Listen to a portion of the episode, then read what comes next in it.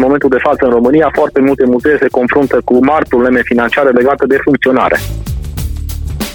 Raportat la factura de gaze naturale anului 2020, tot pentru luna decembrie, creșterea este de aproximativ 80% dacă tot se merge în dublări sau, în fine, în măriri de acest fel, mai ales acum ianuarie a fost oricum și rece, adică au funcționat altfel centralele, ne așteptăm la astfel de lucruri am făcut un demers în luna decembrie și uh, Ministerul Culturii a completat ordonanța respectivă, prin care și muzeele au intrat ca instituții care beneficiază de sprijin financiar din partea autorității centrale. Nu, acum așteptăm să fie pus în aplicare.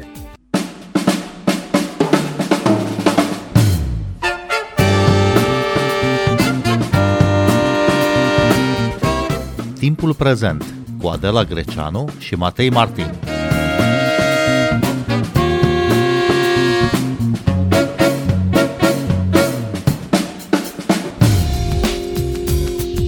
Noile tarife la energie afectează și instituțiile culturale, care încep să primească facturi cu sume mult mai mari decât cele de până acum.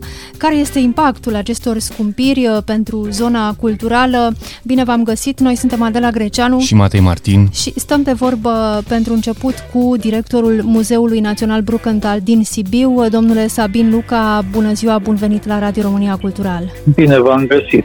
Ați anunțat uh, recent că facturile la gaz și la curent pe ianuarie pentru Muzeul Brucantal sunt în valoare de 500 de mii de lei. Cum afectează bugetul instituției această sumă? Afirmația că ajunge la 500 de mii, adică în jur de 100 de mii de euro sau în fine mai mult, vine din uh, faptul că suntem în ianuarie și până acum lunar în ultimele luni lunar s-a dublat, uh, spuneți dumneavoastră, prețul total al uh, gazului și al curentului pentru instituția noastră. Deci având același consum, sau în fine, odată cu intrarea în iarnă, mai măresc consumurile, e firesc, dar uh, lunar s-au dublat consumurile. În cursul lunii ianuarie am plătit luna decembrie, nu cum se face sistemul bugetar și era gazul 254 de mii, iar uh, curentul, uh, nu vrea să mă înșel, la mi se pare 18 mii. Ori vă dați seama că acum suntem în ianuarie, când am plătit de fapt această sumă, iar peste câteva zile vin facturile pentru această lună, nu de la începutul februarie. Și atunci va fi, dacă tot se merge în dublări sau în fine în măriri de acest fel, mai ales că acum ianuarie a fost oricum și rece, adică au funcționat altfel uh, centralele, uh, ne așteptăm la astfel de lucruri. Întrebarea Ce este dacă facem? aveți soluții pentru, pentru um, aceste facturi, dacă aveți prinși în buget uh, bani pentru aceste scumpiri, pentru aceste facturi mărite. Pe anul acesta bugetul s-a mărit cu o sumă de aproximativ 300 de mii de lei pentru tot anul. Deci închipuiți-vă că în luna ianuarie ne descurcăm. Și mai departe? Iar mai apoi mergem cu bugetul identic cu cel de anul trecut, care sigur că plăteam mult mai puțin aceste servicii, dar nu numai acestea.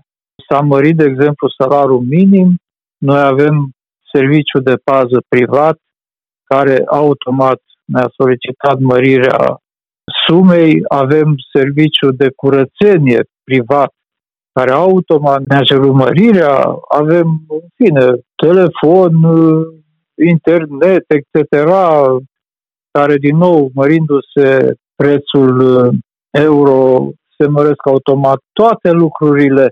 Dar noi, în cultură, provenim aproape toți din mediul universitar și profesorii noștri ne-au învățat că trebuie să ne facem datoria. Cum ne facem această datorie? De multe ori și îndurând, pentru că baza învățământului asta este îndurarea, chiar dacă ne place să o confirmăm. Domnule director Sabin Luca, ce tip de încălzire, sistem de încălzire are Muzeul Brukenthal din Sibiu și ce tip de sistem de climatizare? Întrebarea fiind aici dacă se pot inventa, se poate investi într-un sistem mai sustenabil, mai puțin uh, energofag. Cred că nu aveți imaginea Muzeului Național Brucantal din Sibiu, pentru că Muzeul Național Brucantal din Sibiu are opt clădiri în uh, custodie, în folosire, din care șase sunt palate. Ori, uh, dintr-un alt punct de vedere, n-aș vrea să ne lăudăm așa public ca tare, dar avem cel mai mare număr de piese de patrimoniu cultural din România cu o valoare uriașă, iar principala datoria noastră este să păstrăm identitatea acestor bunuri pentru generațiile viitoare. Ori nu putem păstra această identitate fără a asigura condiții de microclimat, condiții de curățenie, dar nu așa cum este curățenia ordinară, da? ci specializată. Ori toate aceste cheltuieli nu pot fi evitate. Sistemul de încălzire este cel al centralelor pe gaz. Toate centralele pe gaz, când am ajuns eu în acest muzeu, s-au schimbat cu unele noi și alt sistem în centrul Sibiu este extrem de greu de realizat, adică să faci captare, de exemplu, de lumină solară, pentru că toate clădirile sunt de patrimoniu și astfel de operațiuni sunt interzise conform legilor din România și nu numai.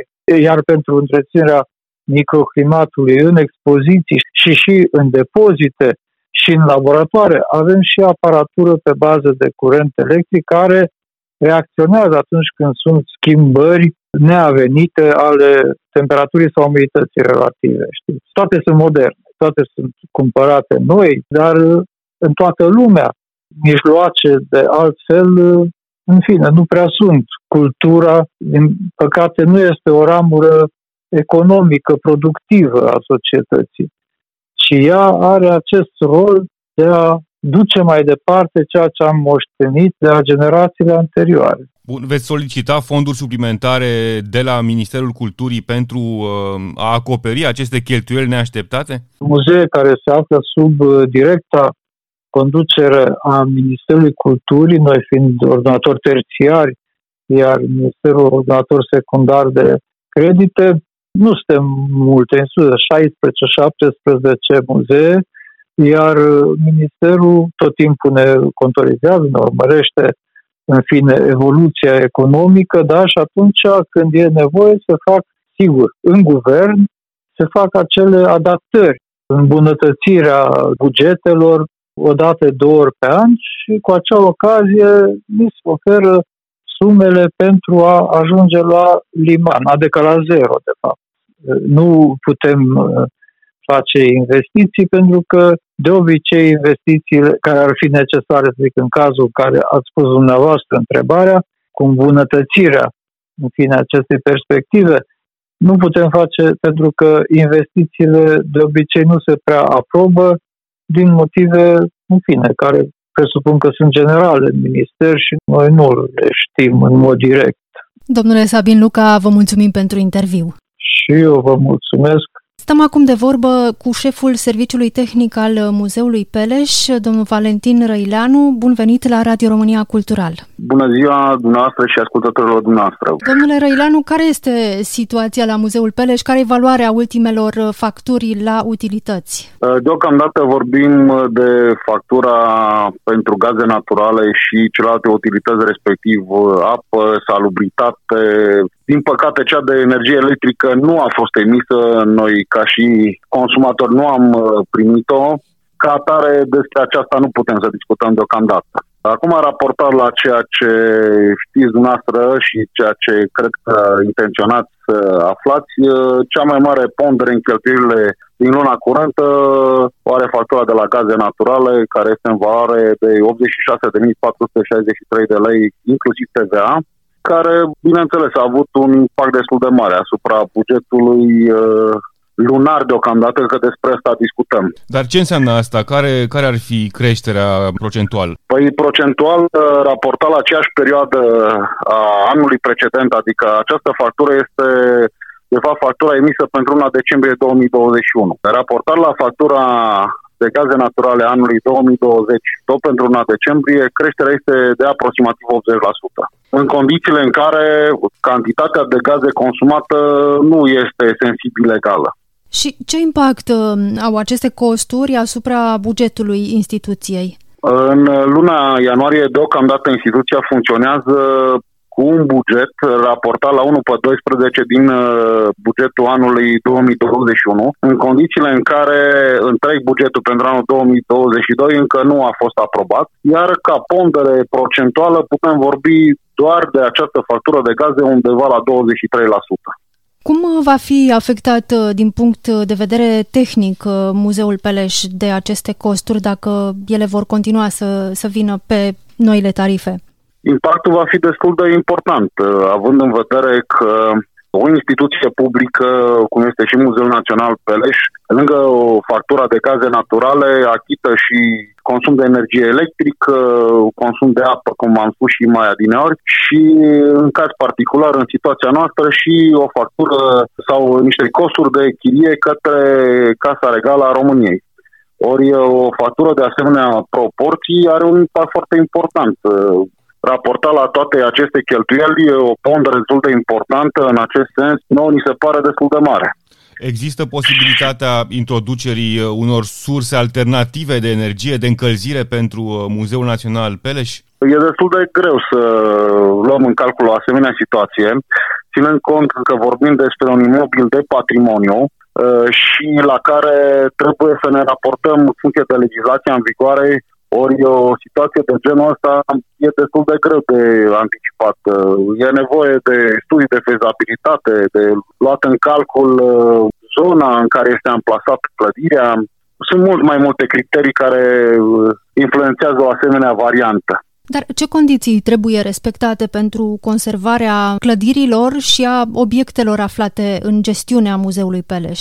Luând în calcul și legislația în vigoare la ora actuală în România, ar trebui să asigurăm o temperatură constantă între 18 și 22 de grade și o umiditate relativă între 50 și 65% în condițiile ideale. În condiții normale, chiar dacă nu ajungem sau nu putem asigura fix aceste valori, măcar ar trebui să reușim să le păstrăm cât mai constant, o durată cât mai lungă de timp. Și reușiți? Facem toate eforturile. Ca atare, colegii care deservesc centrale termice au un program destul de bine stabilit, în special în tură de noapte și după anumite intervale orare, astfel încât să se atingă vârfurile negative noaptea, adică când temperatura e cea mai coborâtă și ei să funcționeze la capacitate normală tocmai în aceste intervale orare. Și ne străduim, atingem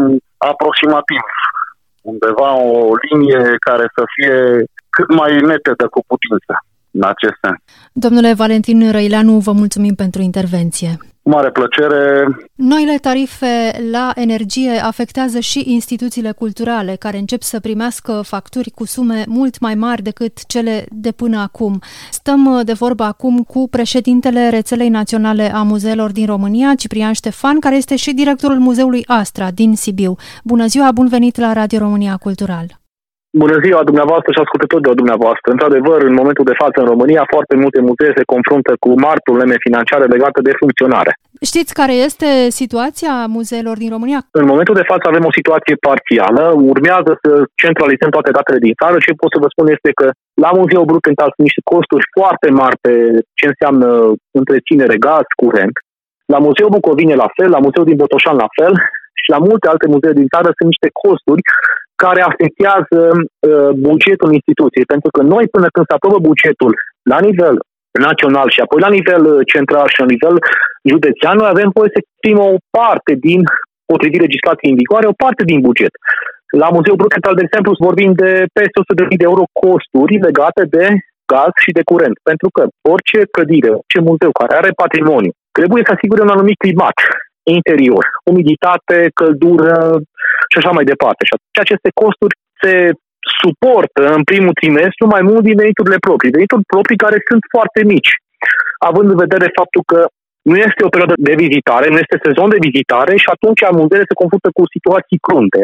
Vă dau un exemplu, dacă vă uitați în presă, Muzeul Burkenthal a luat decizia să închidă Casa Altenberger, Muzeul de Istorie. De ce? Pentru că costurile sunt destul de ridicate. Deci, practic, cumva statul, guvernul, pentru că noi, gestionarea patrimoniului, trebuie să administrăm acest patrimoniu care este al României, al tuturor cetățenilor, statul va trebui să intervină și să sprijine autoritățile în subordinea cărora există instituții de cultură, să le susțină financiar, în așa fel încât instituțiile respective să-și poată asigura cheltuielile de funcționare și de întreținere. Bun, există posibilitatea ca unele dintre muzee să intre în incapacitatea de plată din cauza acestor facturi foarte mari? Nu există pentru că noi, Rețeaua Națională a Muzeului din România, am făcut un demers în luna decembrie și uh, Ministerul Culturii a completat ordonanța respectivă, prin care și muzeele au intrat ca instituții care beneficiază de sprijin financiar din partea autorității centrale. Nu, acum așteptăm să fie pus în aplicare.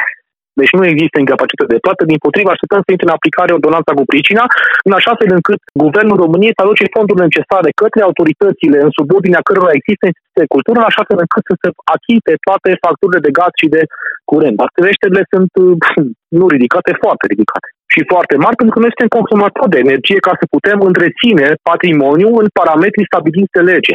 Ce înseamnă patrimoniul uh, întreținut în parametrii stabiliți uh, de lege? Umiditatea într-un depozit, unde avem obiecte de artă, obiecte de valoare, de milioane de euro, nu are voie să depășească 60%.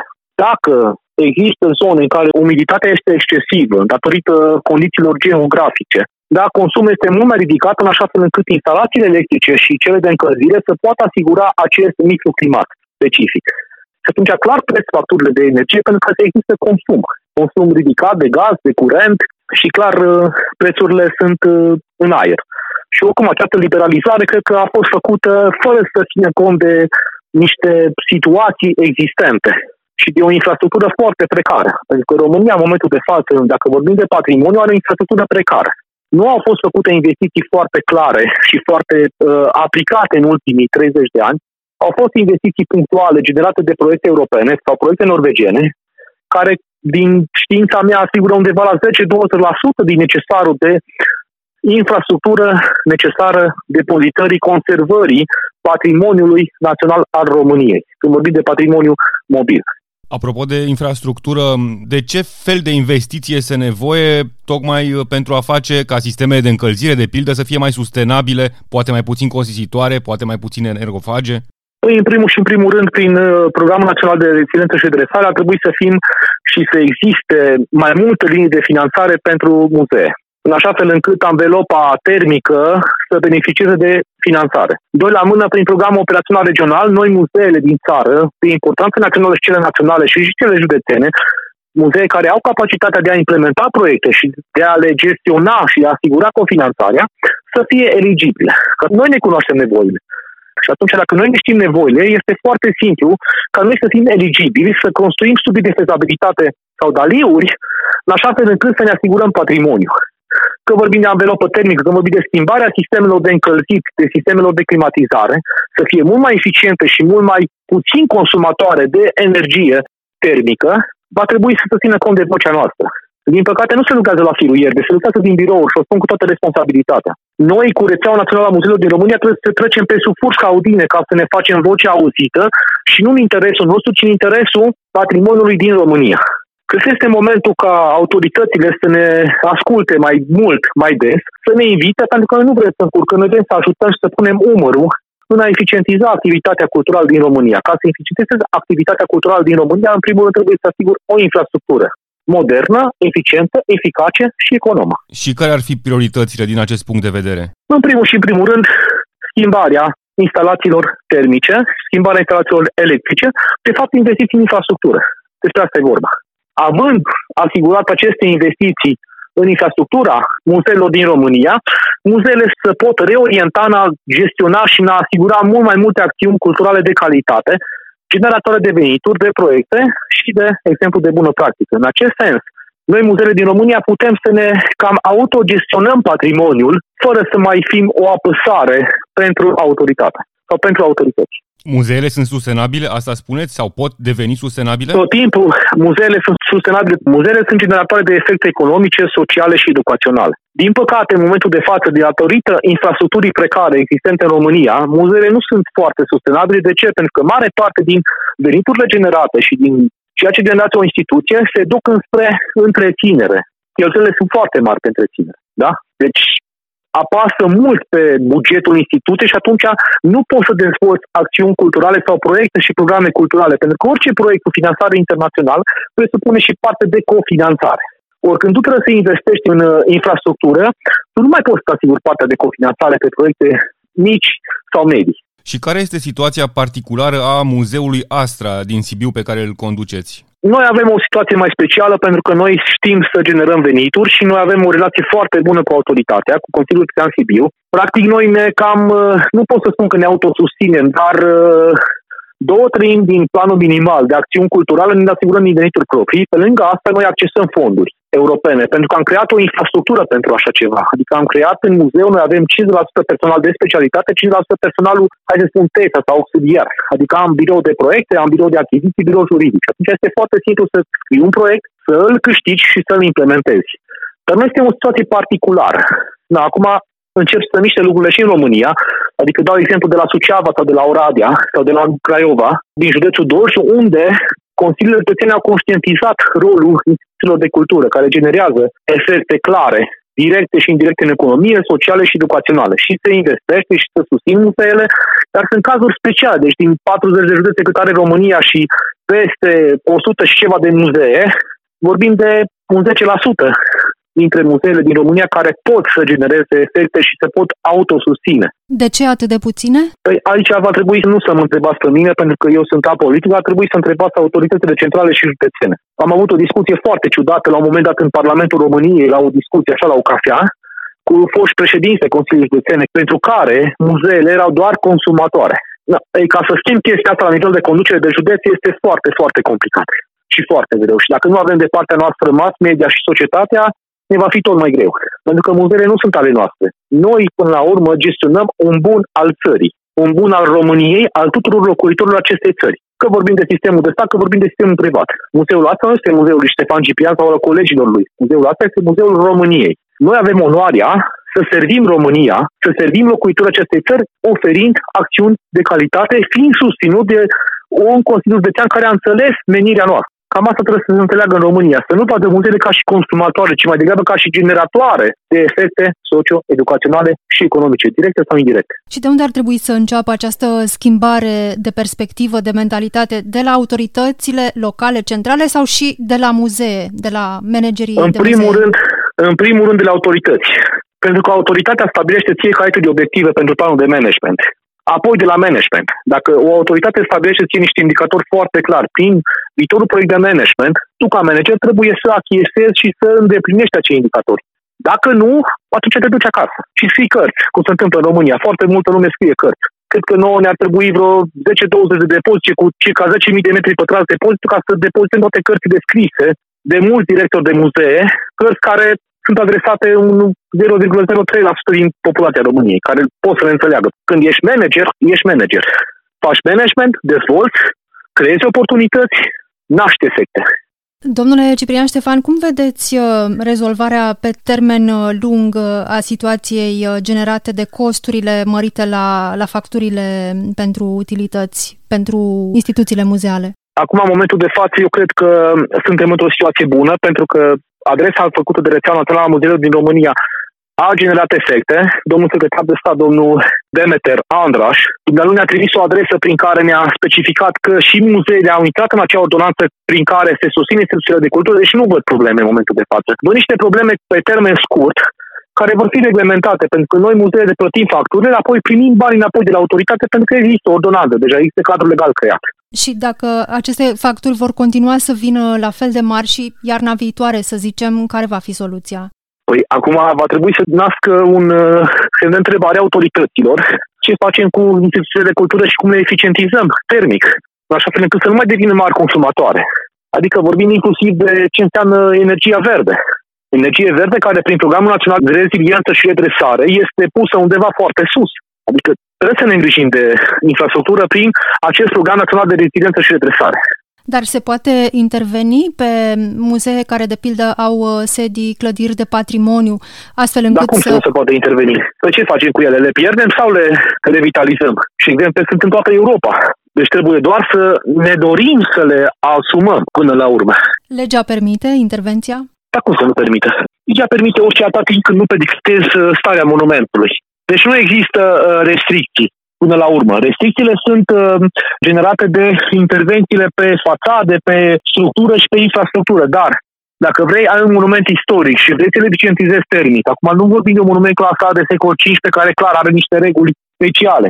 Dar poți să intervii cu o pompă de căldură în proximitate prin care tu asiguri uh, energia termică prin pompele de căldură care sunt mult mai ieftine, poți să eficientizezi termică din respectivă adoptând niște materiale normale de izolație termică, materiale care sunt agreate de comisiile naționale zonale pe monumentele istorice. Deci soluții se pot găsi, trebuie doar să vrei să facem chestia asta. Există în Europa exemple de bune practici în acest sens care pot fi aduse în România? Păi există. Haideți să luăm Austria. Tocmai am întors din Austria dintr-o vizită de documentare și am văzut o clădire de final de secol XIX, unde este Muzeul Tehnic din Viena, unde totul este foarte bine gândit și actualizat, în așa fel încât costurile să fie cât mai reduse. Am văzut Muzeul Copiilor din Viena, da?